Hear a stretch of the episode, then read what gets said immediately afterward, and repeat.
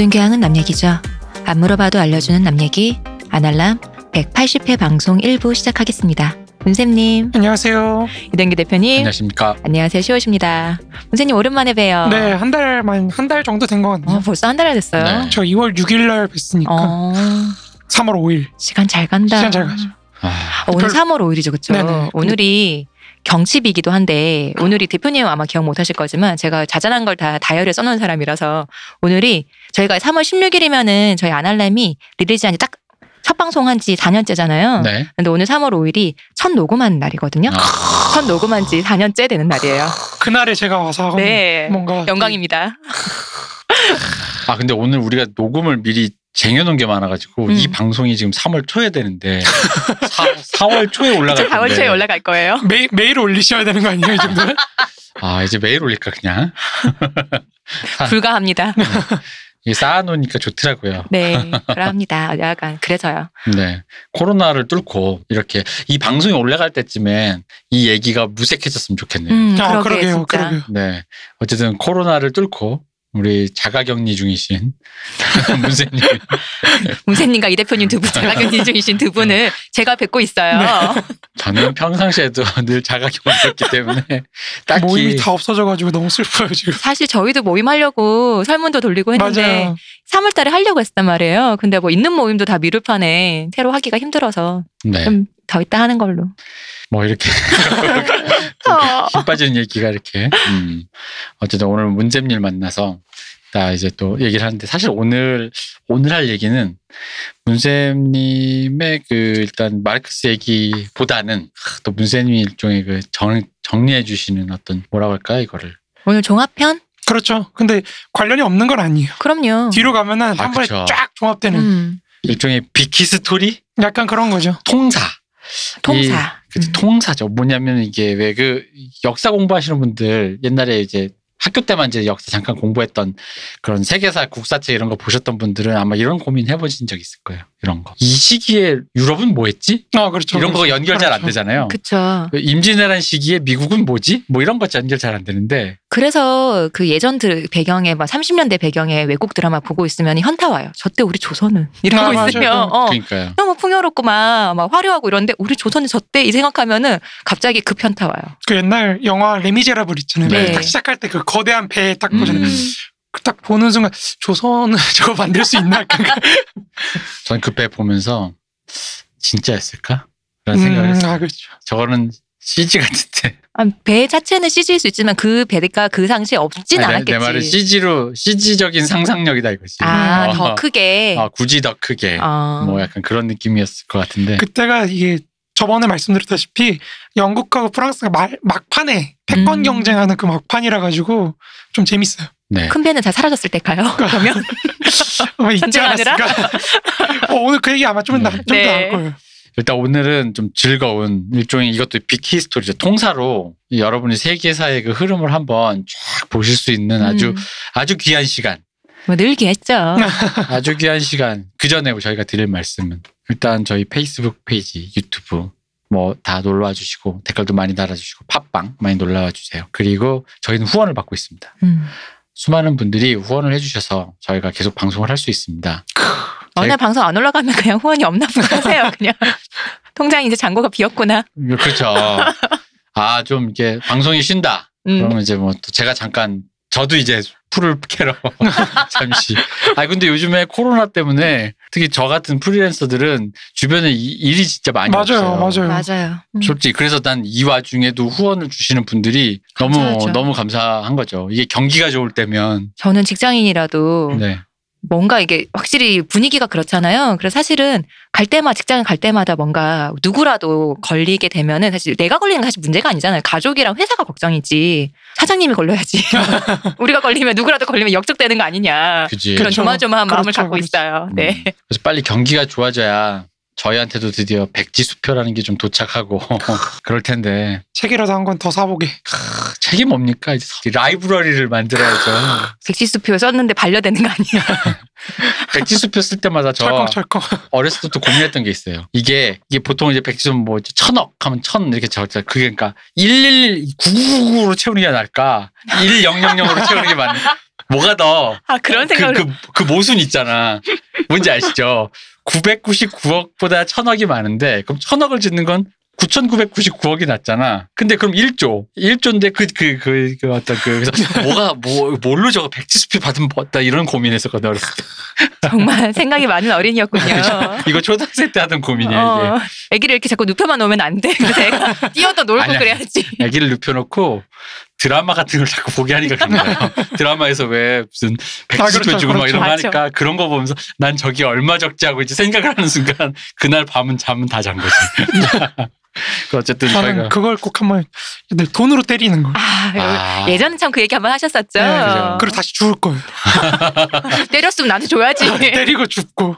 제가 아유. 얘기했잖아요. 주면 저 맞을 용의가 있다고. 아, 이분들이 우리 아날람 초창기 때 제가 했던 것 같은데 뭐요? 그게 아니 돈으로 왜 때려요. 트렁크 같은 거에다가 아예 그냥 그 이렇게 돈을 들고 가서 혹은 카드 이렇게 계산할 수 있는 걸 해서 이렇게 맥값으로 이건 이건 실제 있던 일이라서. 그러니까, 네. 그러니까 그분이 나랑 곤란하네요, 진짜. 비, 비슷한 비슷한 뭔가 있는 거지. 검, 곤란하네요. 아 왜냐면 제가 이제 이렇게 있다가 이렇게 트위터나 맞는 거 아닌가 이 방송 때문에 지금. 트위터나 페이스북 보다가 메신저로 말을 거는 거죠. 저 안녕하세요. 저 잠깐 아날람 이 대표로 가는데 잠깐만 그다음에 넌 좀 맞아야 되면서 대당 천만 원씩 줄게 이러면서 일로 와. 입꽉 깨물어. 그런 어떤 금방 파산하실 것 같은데. 제가 관리하는 걸로. 공금통장은 제가 관리하는 아니, 걸로. 아니, 근데 그게 제가 해보니까 저 파산 안 할 것 같아. 제가 힘이 약해서 한 두 대 때리면 헉헉 되면서 아 됐어 이뤘다 모든 걸 다 이뤘다 들어가 너무 허약하신 거 아니에요? 이게 힘이 뻗친 사람이 한 10대 막 20, 30대 때리고 가져가 이러겠지만 뭐 괜찮습니다. 그렇군요. 네. 맞는 사람도 기분 나빠서 안, 안 맞을 것 같아요. 대출은 갚을 만큼 때려줘야죠. 어쨌든 저희가 백지수표를 기다리는 그날까지 음. 저희는 방송을 계속 아니, 하도록 기다리긴 하겠습니다. 계속 기다리고 있죠. 받는 그날까지. 아 그렇죠. 받는 그날까지. 네. 사실 4년째 기다리고 있었다. 어 근데 좀 있으면 이제 180회잖아요. 지금 이 배우님 180. 네. 네. 되게 어 그쵸. 오랜 세월을 하신 것 같아요. 중간중간에 카운트 안 된 회차도 우리 초반엔 한두 개인가 있었잖아요. 아, 뭐, 어, 예. 그거 생각하면 진짜 많이 했죠. 네네. 그럼 저 어쨌든 저희는 후원을 기다리고 있습니다. 네. 여러분들의 많은 후원 부탁드리고 또 후원해주신 분 너무 감사드립니다. 감사합니다. 감사합니다. 감사합니다. 오늘 해드릴 역사는 얘기는 저 멀리 유럽에서부터 중국과 몽고와 중국과 몽골은 유럽이 아니지 않나요? 에서부터 에서부터 중국과 몽고와 여기 일본과 미국과 이 모든 사람들이 엎- 엎치락 뒤치락하는 그런 류의 얘기인데 제가 오다가 그런 농담을 생각해봤습니다. 지금의 코로나 전국, 중국의 코로나 대약진과 일본의 코로나 총 옥세 사이에 낀 한국은 세국 정책이냐 아니냐로 지금 한창 싸우고 있는 그 시기에 이게 다 어. 역사가 있는 거군요. 네 그렇죠. 한국은 지금 세국 정책을 했어야 했다. 아 혹은 하지 마, 하, 그건 별로 의미가 없었다로 싸우고 있고 아직 하지 않은 거죠. 그러니까 한국은 뭐라고 해야 될까? 세국 정책을 옛날에 해봤는데 별로 효과가 안 좋아서 안 해봤다에 가깝다면 일본은 총옥쇄, 중국은 대약진. 일본은 정말 충격적인 거. 정말 네. 충격이었어요. 정말 충격. 네. 깜짝 놀랐어요. 자 어쨌든 모두가 동북아가 각자의 스타일대로 코로나를 이겨내고 있습니다. 그쵸. 우리 정말 이 빨리빨리가 이제 뭔가 대충대충이라서 좋지 않은데 지금 저희 하는 거 이 빨리빨리 생각해 보면은 좋다. 어, 그 뭐 모든 것이 역시 나쁜 면만 있지 않다. 맞습니다. 어, 방역에서 우리가 가장 선진을 길을 가고 있구나. 어, 그런 생각해요. 이럴 때또 뽕, 국뽕이. 뽕이 아, 이건 정말 차도 돼요. 진짜로. 아, 그럼 또 이제 바- 저번 주에 이어서 한류 또 Parasite, 암페타민, BTS, 팬데믹. 죄송합니다. 아닙니다. 아니야, 죄송해야 돼. 반성하세요. 어쨌든 그런 어떤 그 각자의 그 세계관 저희가 지금 농담을 했지만 옛날 역사 갖고 농담한 건데 이런 농담이 이제 자연스럽게 나오실 수 있을 만한 교양을 여러분에게 드리기 위해 문쌤님이 한 달 동안 집에 계시라고 했더니 또 칼을 갈고. 아니 할 게 없으니까. 큰일이야. 40페이지였던 거를 줄여서 뭐 게임이라도 소개시켜 드려야겠어? 안 되겠어요. 아니 정말. 맞아요. 저 게임을 안 하니까 음, 네. 할 게 없어가지고. 게임이라도 뭐 하나 해야지 안 되겠어요. 문쌤님에게 그래요 끝나고 나서 여러 가지 게임을 한번 추천해 드리겠습니다. 너무 이분이 책만 읽으시니까 안 되겠어. 음. 어. 어쨌든 들어보시죠. 네, 한번. 그러니까 뭐 여러 가지 반응들을 보니까 뭐 네. 되게 재밌는 반응들도 있었고 좋은 있고 나쁜 반응도 여러 가지가 있었는데 쉬는 동안에 댓글들을 이렇게 쭉 한번 봤어요. 음. 댓글들 보니까 아 내가 어때 방송할 때 좀 전달하려고 그랬던 게 잘못 전달된 것도 있고 뭐 여러 가지가 있어가지고 그것들을 한번 이렇게 총괄을 한번 할 필요가 있겠다라는 생각이 들어서 음. 오늘 방송을 한번 준비를 해봤습니다. 잘못 이해하신 학생들을 위해 아니 학생들이 아니고 다시 이게- 수업하겠다. 이게 제가 뭐 혼, 혼낸다고 하시는 분인데 혼, 혼내지 않습니다. 1학기가 끝났지만 다시 수업하겠다. 이해할 때까지. 댓글 중에 그 댓글이 있었어요. 그러니까 아, 교수님이 책 읽어주시는 느낌 같아요. 정말 사실 하루 동안 책을 못 읽을 정도로 상처를 받았던 그 댓글입니다. 왜냐면 제가 학교에서 교수님들한테 맨날 뭐라고 하거든요. 그것 때문에. 화내다 보니 담더라 어, 이런 교수님, 거. 어, 이게 지금 내가 돈 내고 강- 낭독회 들으러 왔냐고. 그럼 이 교수 박 교수 되니까 이씨 박씨 되는 겁니다. 어, 이씨 이렇게 되는 거라고. 이- 어머 우리 문세님 우선 수업을 못 하겠네 이런 막 이렇게 수준이네요. 했는데 그 얘기를 들으니까 제가 약간 그랬습니다. 아닙니다. 아무튼 아닙니다. 아무튼 뭐 돌아와 보자면 그러니까 그 한국의 어떤 지정학적 가치가 없다고 제가 지난 시간에 말씀드린 건 아니고요. 네. 정확하게 말씀드리면 음. 변한다는 거죠. 계속해서 변하고 또 변하는데 우리가 이제 좀 이해를 해야 될 부분은 그럼 이게 왜 변하는가?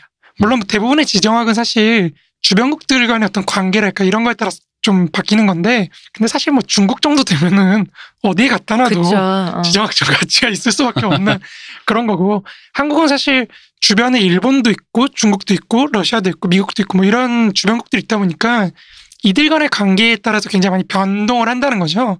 그래서 이제 이거를 어떻게 우리가 이해를 할 것인가 가장 중요한데 문, 그러기 위해서 사실 첫 번째로 일단 지정학적으로 가치가 생기려면은 대립하는 어떤 두 집단이 있어야 된다는. 최소한. 음. 그러니까 적어도 어떤 자신들의 의지를 관철시키기 위해서 노력하는 복수의 어떤 집단들이 있어야 한국을 수단으로 이용하겠죠. 음. 그 한국의 가치가 높아지겠죠. 근데 이제 사실 제가 지난 시간에 말씀드렸던 1945년 당시에는 그 한국의 어떤 한반도의 어떤 지정학적 가치가 사실 그렇게 높지 않았다. 음. 음. 스탈린은 사실 극동 쪽에는 그렇게 관심이 없는 편이었고 또 미국은 사실 일본을 방어하는 거에만 집중돼 있었기 때문에 그러니까 우리가 고려해야 될 건 당시에 중국이 아직 공산화가 안 됐다는 거죠. 네. 네. 공산주의가 아니다 보니까 이게 여담이지만 이것도 여담인데 여담에 여담을 하는 건데 당시 아직 그 장제즈가 아직 살아 멀쩡히 있을 때 살아 있을 때라고 하면 안 되고 멀- 멀쩡히 집권하고 있을 때라 중국에서 그리고 스탈린도 사실은 장제즈를 밀어주지 공산당을 안 밀어줬거든요. 네. 그러니까 나중에 반성문 써요. 음. 스탈린이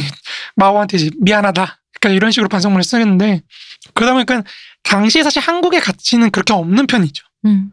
왜냐면 일본은 미국이 점령했고 중국은 이 자본주의 쪽에 가까운 쪽이고 이러다 보니까 또 소련도 그걸 인정하고 있고 음. 이러다 보니까 한국을 굳이 그렇게 강하게 갖고 있을 필요가 없었던 거죠. 그러니까 소련이나 미국이나 빨빨 나갈라 그랬고 사실 그런 그런 의미에서 조금 지정학 가치가 낮아져 있다가 이제 높아지는 게 왜 높아지냐면 이것도 좀 그렇긴 한데 스탈린이 좀 자존심이 상해요. 무슨 말이냐면 남하 정책을 여러 가지로 펼치는데 유럽에서도 다 막혀 원래 리비아를 가져가려 그랬어요. 네. 그러니까 리비아는 북아프리카거든요. 네. 그럼 리비아를 가져가면 스탈린이 흑해하고 지중해가 소련 거가 돼요. 음. 음. 그죠? 그러니까 처칠이나 루즈벨트 이걸 결사적으로 막거든요. 또 그래서 실패했으니까 일단 그럼 동쪽에서 일본을 일본 쪽 북쪽을 달라 그래요. 네. 왜 그러면 러일 전쟁 때 패했거든. 음. 음. 그러니까 이거를 좀 만회를 하려고 그쪽으로 달라고 했다가 원래는 사실은 스탈린이 일본의 분단에 개입을 하려 그랬어요. 음. 근데 그것도 미국한테 막혔죠. 네. 이러다 보니까 스탈린이 이제 전략을 바꿉니다. 전략을 바꾸는 게 북조선과 만주 쪽에다가 일본이 세워놓은 엄청나게 많은 군수 물자들이 있거든요. 공장이나 이런 것들이 네. 있는데 이거를 갖고 공산당을 지원해줘 버려요. 음. 그러면서 그거에 기반해서 이제 공산당이 조선인 공산주의자들하고 함께 국공 내전을 치르는 거죠. 식민지 공산화론. 그렇죠. 그 여긴 또 그렇게 되네요. 그래가지고 이쪽으로 가가지고 이제 전쟁에서 승리하면서 이제 세계사가 바뀌는 음. 그런 지점이 되는 거거든요. 그러니까 그 전까지는 이제 한국이 사실 그렇게 큰 가치가 없는 거고 그 이후로도 사실은 조금 여담이지만 한국은 가치가 없습니다. 우리 음. 슬픈 얘기인데 60년대까지는 사실 미국이 거의 방치를 시켜요. 왜냐면 음. 돈을 어마어마하게 쏟아부었는데 이건 민주화된 것도 아니고 민주주의가 그렇죠. 제대로 기능하는 것도 아니고 산업화가 제대로 되는 것도 아니고 그러니까 이러다 보니까 이게 또좀 버릴 사실 생각까지 막 하다가 박정희가 적극적으로 이제 베트남 전쟁에 참여한다고 하면서부터 이제 세계사 미국의 그 세계 전략 축이 또 바뀌기 시작합니다.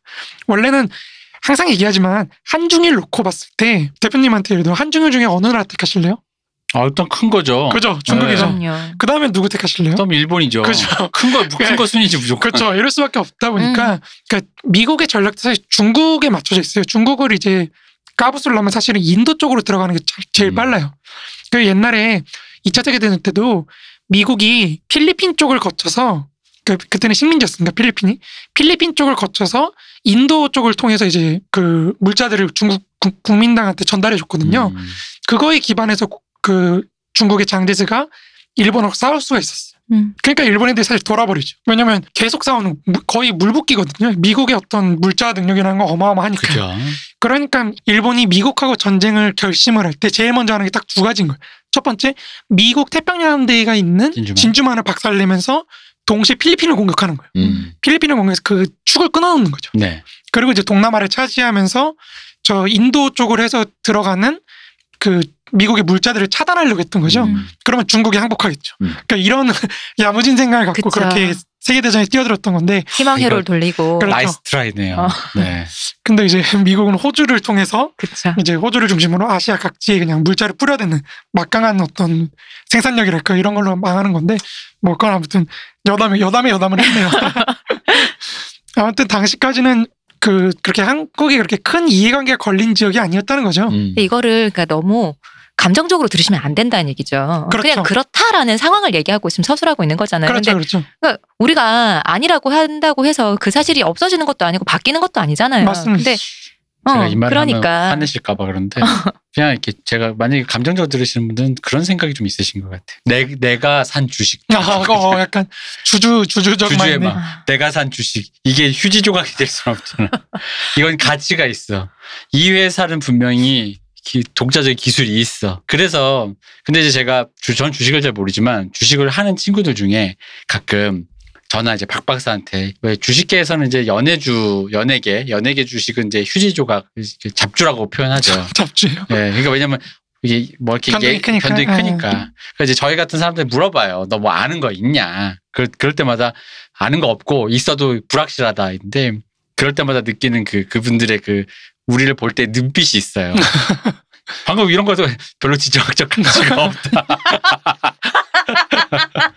그러니까 너랑 박 박사가 일하는 이 업계가 굉장히 지정학적 가치가 없구나라는 그 바로 그런 눈빛으로 쳐다보는데 업계도 가치가 없는데 내 친구인 너희도 가치는 더 없구나. 아, 그치, 그거지.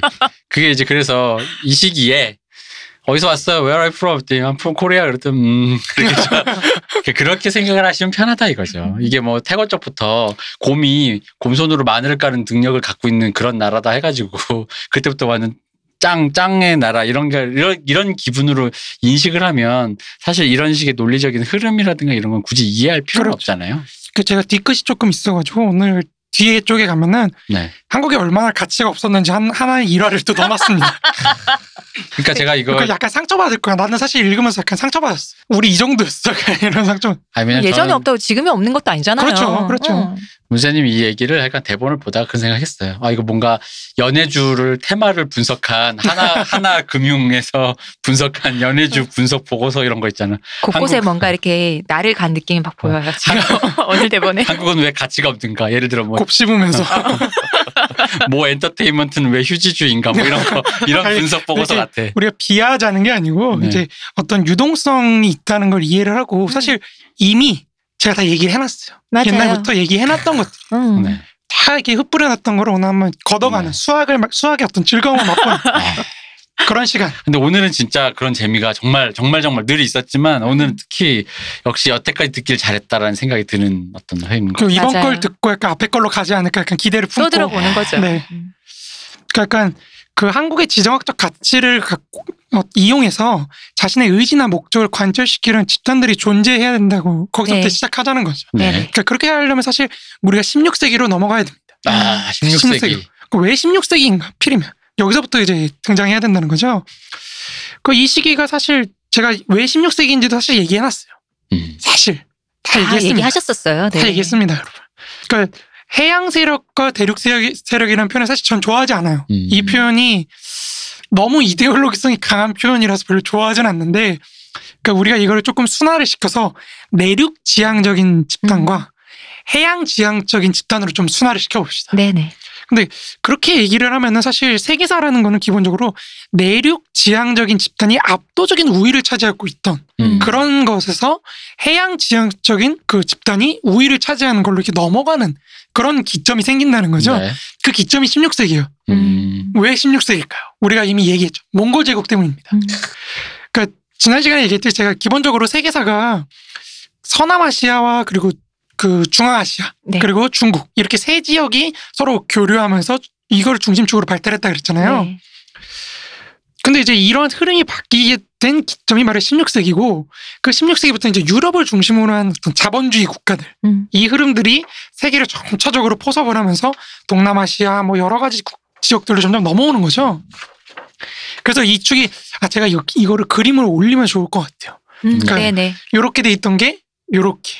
그러니까 이렇게 이해하시면 좋을 것 같아요. 네, 요렇게가 지도에 보시면은 그 땅 많은 데를 직선으로 연결하다가 그 땅 밑에 쪽 그 바다 쪽을 우회하는 위에서. 아프리카하고 네. 인도 쪽으로 우회를 해서 동그랗게 돌아가시면 될 거예요. 네.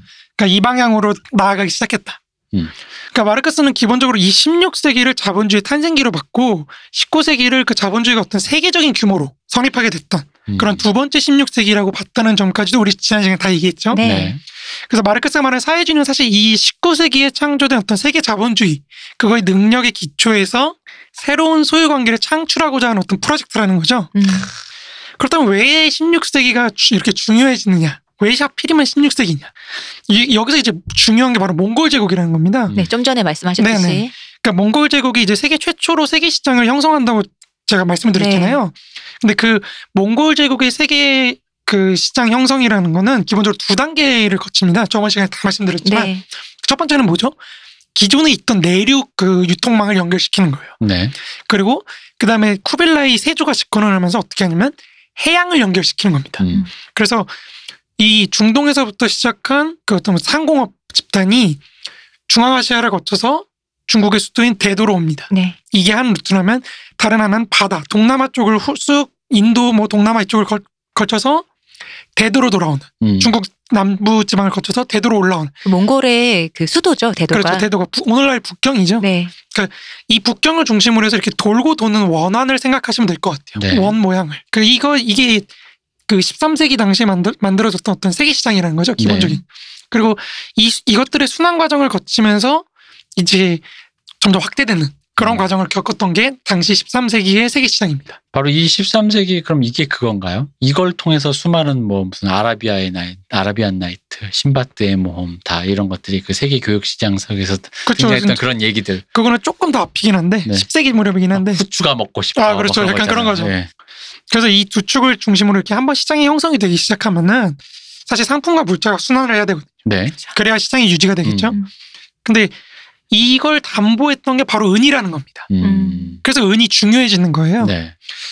몽골 제국은 사실 이게 유목 집단들이 보통 그렇지만 토지에 대한 그 어떤 직접적인 지배 음. 이런 거보다는 사실은 자신들이 구축한 어떤 세계 시장의 순환 속에서 일종의 간접세를 걷는 거죠. 음. 그러니까 생산자의 토지로부터 나오는 생산물을 직- 직접적으로 걷는 직접세보다는 이제 이걸 상품 판매하는 거에서부터 오는 또 관세라든지 음. 음. 뭐 이런 간접세들을 더 많이 중, 그, 가져가길 원해요. 아, 그러니까 요즘으로 치면 건물주 되기보다는 그 포탈을 만든다에 가깝겠군요. 약간 그 쿠팡 고속, 같은 걸 고속도로, 그렇죠. 거. 약간 어. 그런 거죠. 그런 거죠. 뭐 그럼 쿠팡이라, 쿠팡이 더 정확한 건. 네. 그러니까 이게 굉장히 중요한 이유는 이제 은의 사용이 자본주의적 세계 시장의 창출로 이어진 어떤 전제 조건을 형성했기 때문에 그래요. 네. 그러니까 그래서 말이냐면, 우리가 이름이 은행인 거잖아요. 금행이 아니라. 아, 그래서 은행인가요? 음. 은행 자체가 그러니까 생각해 보면은 가장 그건 저도 몰랐네요. 그 은행이 은은자잖아요. 아, 예. 그게 우리가 생각하면 더 가치 있는 더 귀한 건 금인데 왜 금행이 아니고 은행일까라고 했을 때 중국에서 이제 은을 기준으로 유통을 맞습니다. 해서 그래서 은행이라고 하거든요. 아, 이거 때문인 거죠. 이 얘기하면서도 저는 몰랐네요. 근데 본래 이제 세계 각지에서 금은을 사용한 건 되게 오래됐지만 지역마다 좀 다르게 사용해요. 음. 네. 서유럽 지역은 로마 제국부터 비잔틴 제국까지 근본이제예요. 음. 기본적으로 금을 중심으로 움직이는 국가고 이제 중국은 사실은 금은을 대외 무역에만 사용하지 사실 실생활에서 거의 사용 안 해요. 음. 그러니까 중국은 이제 중앙 집권된 그런 국가 시스템이기 때문에 이 전제 국가가 발행한 동 우리가 금은동이라고 해서 네. 구리, 네. 구리에 기초한 동전을 많이 음. 음. 이제 주로 사용을 하고요. 이제 그 아까 말했던 서남아시아, 이쪽 중동이나 유목민 지역에서는 여기가 이제 주로 은을 씁니다. 음. 이 은을 쓰는 거거든요. 근데 이렇게 되면 사실 교육이 좀 어려워요. 그쵸. 각자 사용하는 것 가치 다르고 호환을 예, 어떻게 그쵸. 해야 될지 모르니까요. 맞아요. 가치를 부여하는 것도 다르고 이러다 보니까 이게 잘 안 되는데 이걸 한 방에 정리해 준 게 몽골 제국의 세계 정복입니다. 역시. 그리고 은으로 딱 통일시켜 버리는 거예요. 음. 음. 역시 패야 돼. 말 안 들을 때는 맞습니다. 말할 때 일단 패서 통일을 시키고 그렇구나. 다다 다, 다 똑같이 따라해 이렇게 다 되는 거죠. 그래서 이제 그러한 그 이제 모두가 다 은을 사용할 수밖에 없다 보니까 이제 네. 그러한 은의 사용에 기초해서 이제 나중에 대항해 시대나 이런 게 생기면서 유럽이 그 아메리카를 정복을 하잖아요. 네. 거의 비슷한 시기에 일본에서 은광이 터져요. 네. 음. 그 이게 스페인 은이라 그래서 저 남아메리카에서 스페인을 거쳐서 은이 유통되고 일본에서 이제 은광이 터지고 거기에 이제 조선인의 음. 어떤 그런 것들이 들어있긴 한데 아무튼 기술력이 들어가 있고 뭐 그런 건데 아무튼 그 은광이 터지는 것들이 세계사 적으로 유통이 될 수 있는 조건을 몽골 제국이 만들어줬다는 거죠. 음. 몽골 제국 은의 은본위제라는 걸 세팅을 딱 깔아놓고 나니까 그 다음에 이제 은을 사용할 수 있게 되는 거예요. 음. 음. 어디서든지. 음. 그러다 보니까 이제 그거에 기초해서 전 세계적으로 은의 세계사적 흐름이 이, 이제 이동이 일어나는 거죠. 자, 그럼 여기서 몽골의 위대함을 찬양하기 위해 태무진 투덕한 시리즈를 다시 한번 처음부터 복습해서 들으시는 것도 그 위대한 제국이 어떻게 탄생했는가. 쥐자와 먹던 천민 주제에 수렵체진민. 어떻게 이렇게 세계 지존이 되었는가. 근데 지존이 되는 건 안 나오고 자기가 그 동네 지존되는 걸로 해서 우리 얘기 끝나지 않았나요? 그죠? 그걸 거기를 이제 통일하는 걸로 아, 통일하는 끝났죠. 걸로 네. 아, 아쉽네요. 칸이 되는 걸로 아, 끝났죠. 칸이 네. 네. 그 뒤가 중요합니다.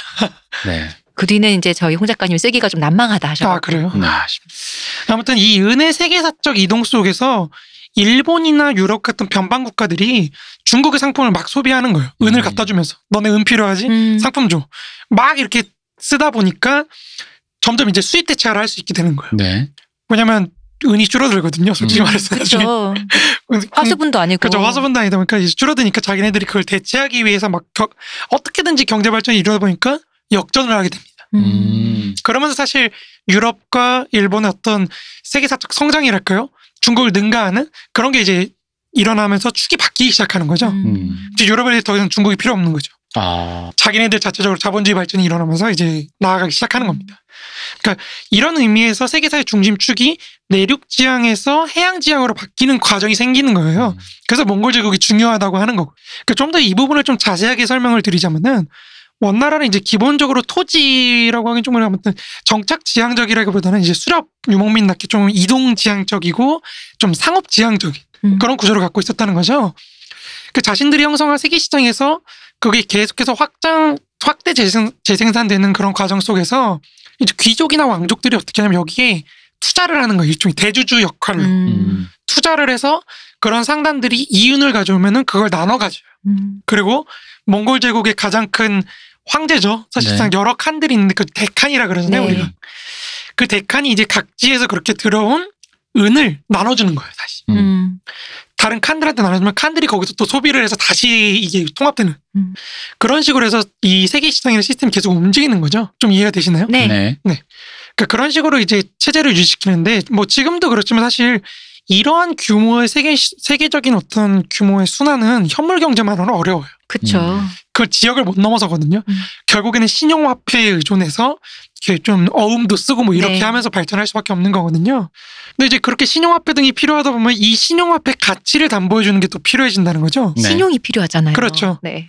그러니까 안 그러면 이게 그냥 종이 쪼가리가. 보니까 그러면 이제 우리가 물론 현대에도 달러가 가치를 갖는 것이 사실 우리 근본이제였잖아요. 네. 네. 그 이제 브레턴 우즈 체제에서 금과 바꿀 수 있기 때문이었거든요. 네. 근데 이제 그게 무너졌죠. 음. 그게 무너져서 이제 난리가 났는데 그때 미국이 한 게 뭐였냐면 이제 오펙이라 그러죠. 우리 그 네. 석유 네. 산유국. 네, 산유국들하고 딜을 친 거죠.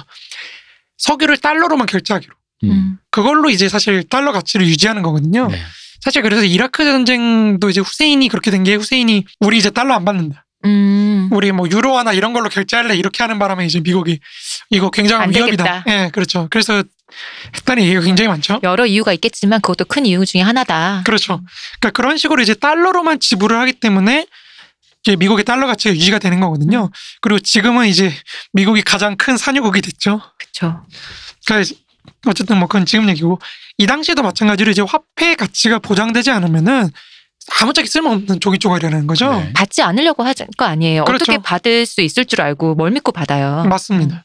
그러니까 몽골 제국은 이거를 은하고 연결시켜 버려요. 음. 아까 은본이제라 그랬잖아요. 음.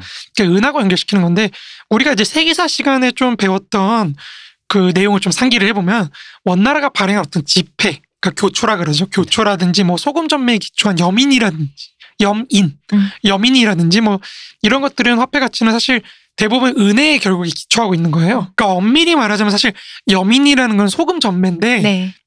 국가가 독점하고 있는 사업이거든요. 이거를 소금을 이제 주조하는 게. 많은 나라에서 그렇게 했죠. 네네. 그러니까 이거 거기 들어 소금이 들어가 있긴 하지만 어쨌든 소금도 결국에 은하고 바꿀 수 있을 만큼 비싸기 때문에 그쵸. 음. 이제 은하고 교환되기 때문에 그 은본위제라고 하는 거거든요. 근데 이제 전근대 사회에서 사실 특히나 농업 사회에서 이렇게 엄청나게 시장 경제가 발달하면은 이게 유동성이 너무 커서 사회가 견디기 힘들어요. 음. 농업사회라는 거는 사람이 붙박이로 계속 있어야지 그렇죠. 유지가 되는데 유동성이 크면은 일할 사람이 없어지면 힘들겠죠. 뭐 일할 사람도 그렇고 신분제 자체가 무너져요. 그쵸.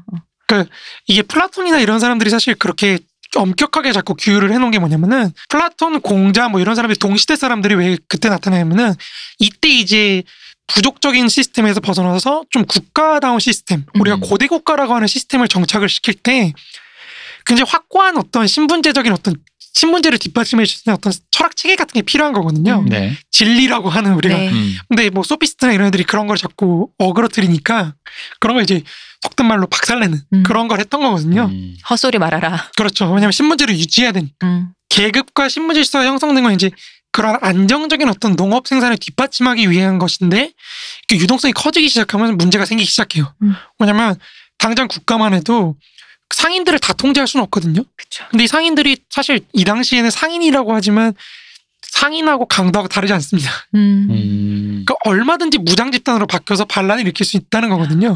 왜 우리 옛날 드라마 같은 거 보면은요, 뭐 주몽이라든지 아니면은 뭐 조선시대 사극에서 뭐 상단을 다룬 걸 보면 상단에 반드시 호의를 한 사람들이 있거든요. 맞습니다. 다 무장을 하고 다닌단 말이에요.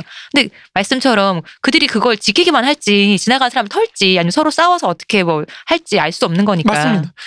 여기서 사랑밖에 몰랐던 우리 속선호 씨가 또 생각나면서 이거 너무 옛날 거 아니에요? 나 너무 옛날인데. 저희가 옛날 사람이니까요. 아, 네네. 네. 저 요새 맨날 청춘애들 이런 거 봐요. 인어 아가씨 봐요. 근데 아무튼 이제 그러다 보면 옛날 해적 시대도 사실 그런 거거든. 대항해 시대 때도 해적이 많은 게 뭐 상, 그 상공업하러 갔다가 음. 뭐 수틀리면 옆에 거 터는 그쵸. 거거든요. 음. 음. 이런 거 이게 있기 때문에 그래서 되게 웃긴 게 나중에 상인들의 이미지도 점점 바뀌어요. 자본주의가 발전하면 발전할수록 음. 처음에는 뭐 무장, 어, 무례한 놈들 뭐 음. 이러다가 점점 이제 신사로. 아, 네. 음. 원래 좀 돈이 생기면 그렇죠. 여유도 생기고, 어. 너무 없이 보이고 싶지 않잖아요. 그렇죠. 그러니까 이런 지금도 사실 자본주의 사회에서 공황이 한번 터지면 난리가 나잖아요. 네. 근데 이런 정근대 사회에서 그런 식의 어떤 물론 공황이 터지지는 않지만 그런 상업의 어떤 뭐 혼란이나 이런 경우 보면 사실 사회가 되게 붕괴하는 경우가 굉장히 많아요. 음. 그러다 보니까 이제 이거를 어떻게 유동성을 키울 것이냐 이런 걸 굉장히 고민을 많이 하게 되는데 몽골 제국은 기본적으로 시스템이 그런 거였단 말이죠. 그러니까 이 사람들이 어떻게 고민하냐면 더군다나 이때 가장 문제가 됐던 건 뭐냐 은이 부족해요. 음. 음. 아직 은이 충분하지가 않다 보니까 은의 기초에서 화폐를 찍어내야 되는데 이걸 넘어섰을 때 이걸 어떻게 줄일 것인가. 그쵸. 그러니까 실물 경제와 신용 팽창 간의 간극을 어떻게 줄일 것이냐 이런 거에 대해서 결국에 착취밖에 없죠. 아, 그쵸. 해답은 착취밖에 없는 거죠. 좋은 시절이었네. 그렇죠. 그러니까 은이 많지가 않으니까 그를 대체할 수 있는 여민이나 네. 뭐 이런 거 했는데 사실 교초는 종이 쪼가리기 때문에 결국엔 소금과 연관돼 있는 여민을 많이 생산할 수밖에 없거든요. 교초는 아무래도 종이니까 위조도 많을 것 그렇죠. 같아요. 그런 것도 당연히. 많죠. 근데 소금은 사실 속일 수가 없잖아요. 그렇죠. 그러니까 중국은 기본적으로 한나라 이후에는 이게 염철론이라 그래서 옛날에 중국 그 한나라 시절 때 막 논쟁도 엄청 했어요 관료들끼리. 그러니까 소금과 철을 국가가 전매를 한 독점을 한다. 음. 그러니까 이게 염철론 그 책인데 그 그걸로 이제 국가를 지배하는 거죠 사회를. 근데 이 소금을 지배하다 보니까 그걸 바탕으로 계속해서 소금에 대한 어떤 세수라 그러죠 우리가 네. 요즘 표현으로 하면 그걸 바탕에서 재정을 지탱시켜 왔는데 이, 이 몽골 제국이 세계 시장을 막 확대를 시켜가지고 이 화폐 수요가 늘어나다 보니까 음. 지폐 수요가 뭐 커진다든지 아니면 뭐 재정 안정을 위해서 또 돈을 더 찍어내야 된다든지 음. 뭐 이런 상황이 되다 보니까 당연하게도 화폐 가치를 담보하는 그 지역 네. 그 소금을 생산하는 지역에 대한 수, 그 수탈이 굉장히 심해질 수밖에 없는 음. 음. 그런 상황이 이루어지는 거죠. 음. 그러니까 여기서부터 이제 문제가 폭발적으로 터지기 시작하는 겁니다. 음. 이해가 되시죠? 그러니까 원래 중국에 사실 민중 반란이 일어나는 그 경우의 수를 크게 둘로 나누면요. 음. 첫 번째는 종교 집단입니다. 음. 네. 그 대부분 종교 믿다가 좀 우리도 종교가 큰일입니다. 큰일이죠. 네. 그 재림 예수가 오고 막 이러는 것처럼 왜 옛날 이렇게 많아 한국에 50명이 된다며 어이가 없네 진짜. 이제 여기 옛날 중국에서 하늘이 누러지고 뭐 이러는 어, 그렇죠. 푸른 하늘 가고 누런 하늘이 온다 뭐 이런 것부터 시작해서 이 종교 집단이 한번 각성하기 시작하면 박살납니다. 음. 중앙 정부가 이거 통제를 못해요. 그게 하나가 있고 두 번째가 뭐냐면 이제 이 소금입니다. 소- 국가가 소금을 독점하다 보니까 당연하게 독점이 있으면 밀매도 있겠죠. 그렇죠. 좀힘 있는 애들이 자기네들이 독자적으로 어, 왜냐면 바다가 있잖아요. 소금은 바다 음. 바닷물 증발시키면 나오는 맞아요. 거니까 이거를 사염이라 그래요. 어. 사람 그래서 개인들 개인 어떤 국가가 아닌 개인 집단들이 그렇게 소금을 생산을 해서 판매하는. 그렇죠. 처음에는 이거 사염 이거를 얘기를 말씀을 들었을 때 그래 종교 집단 아니면 염전 노예야 했는데 잘 들어보기 염전 노예가 아니라 그 우리로 치면 염전 노예를 부리는. 아, 그렇죠. 어. 그쪽이죠. 어. 그러니까 오늘날로 치면 약간 마피아 같은 거죠. 음. 네. 염전 마피아구나. 염전 음. 마피아죠, 그렇죠. 염전 마피아 같은 거죠. 그 오늘로 뭐 인삼 독점 뭐 그런 걸 해야 되나요? 음. 오늘로 치면. 그 몽골 제국도 사실 멸망하는 게 딱 이두 가지가 동시에 겹쳐서 그래요. 백령교도라는 종교 종교 집단이 터지고 소금을 주로 생산하는 장강 이남 지방이나 이런 데서 대규모 반란이 일어나는 거거든요. 음. 그래서 이제 무너지는 건데 네. 사실 여기 한 가지 더 유형이 더 있어요. 이게 중국은 그 워낙에 땅이 크다 보니까 네.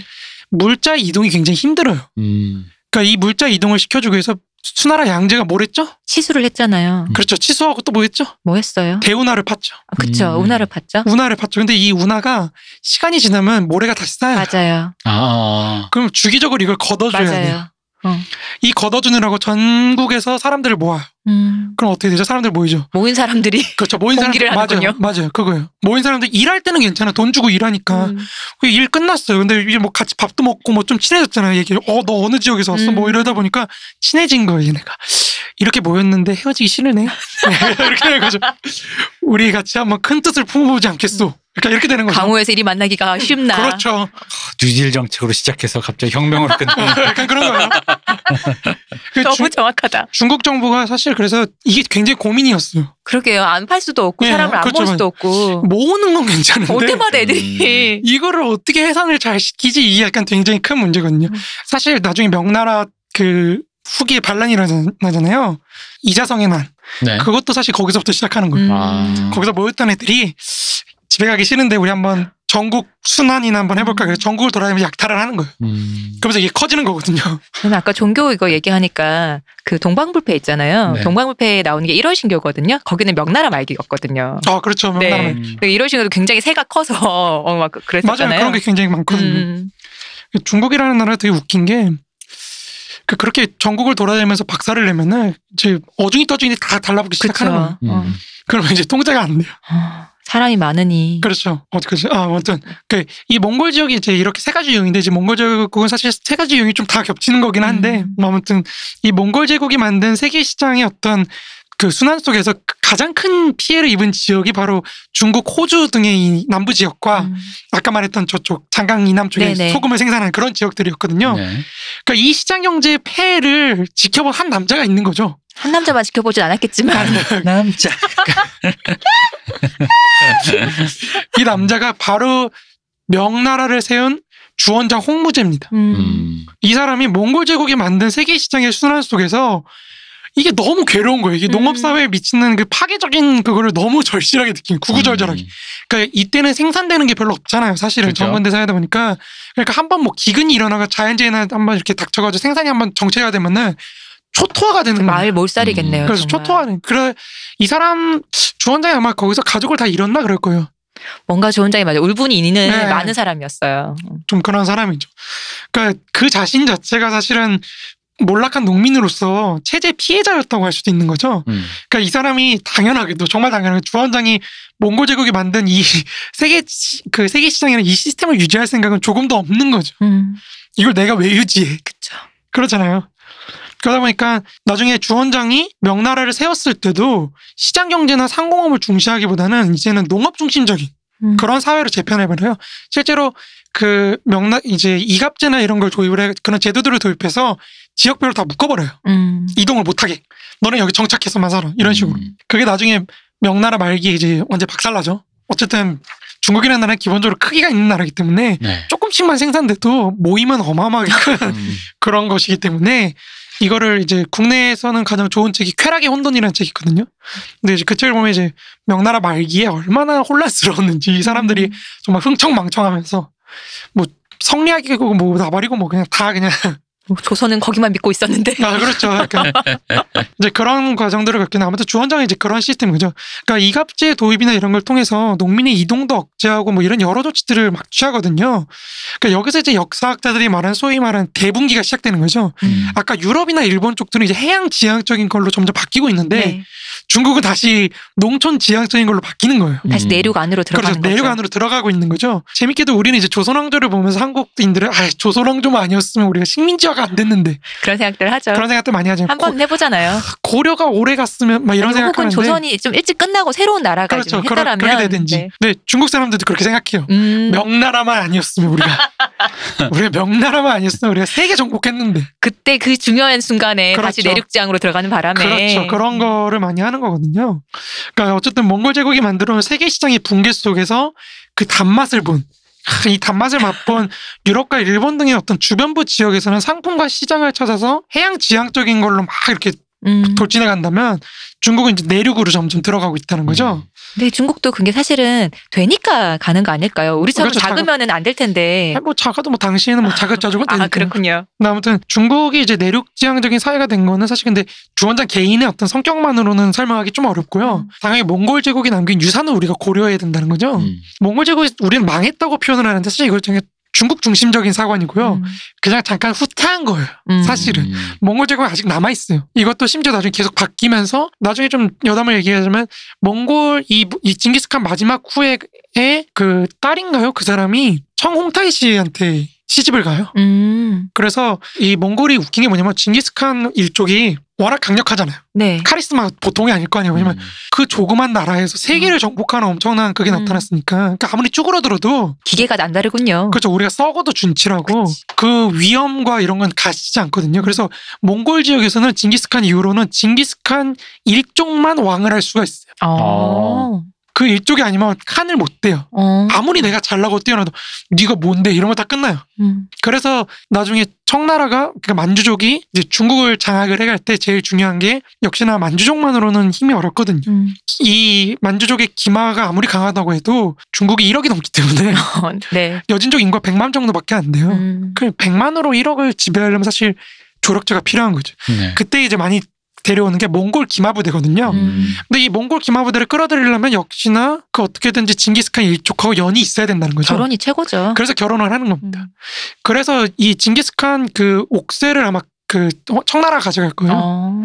그래서 청나라가 사실 굉장히 다민족적인 시스템을 갖는 게 그 여진족의 만주족의 왕이면서 황제이면서 동시에 중국의 황제가 되고 음. 그러면서 동시에 그 몽골족의 칸이 되고 음. 그 몽골족을 장악하는데 몽골족을 정신적으로 지배하는 게 라마 종교거든요. 네. 티베트 불교. 네. 그래서 티벳을 점령하는 거예요. 음. 그래서 청나라 영토가 계속 넓어지는 거예요. 음. 근데 티벳을 안, 안전하게 확보를 하려다 보니까 어떻게 하냐면 주변에 키르기스나 이런 주변 유목민족들을 정벌을 해야 돼서 중화아시아로 쳐들어가는 거거든요. 그러면서 사실은 지금 그 지금의 중화 인민공화국이죠. 네. 지금 중국의 영토보다 더 큰 영토를 차지하게 되는 거예요. 음. 음. 나중에 거기서 몽골을 소련이 뺏어가고 그쵸. 이제 그 나머지 영토는 어떻게든 지켜내는 그런 걸 겪어서 지금 중화민국이 지금까지 이어지는 건데, 그러니까 청나라는 사실은 우리가 화이라고 하잖아요. 중화와 이민족이라고 했을 때 중화를 그 화를 지배하기 위해서 이의 왕이 된 거예요. 음. 이 전체를 통일한 사람인 거예요. 우리도 동이죠, 사실. 그렇죠. 동이죠.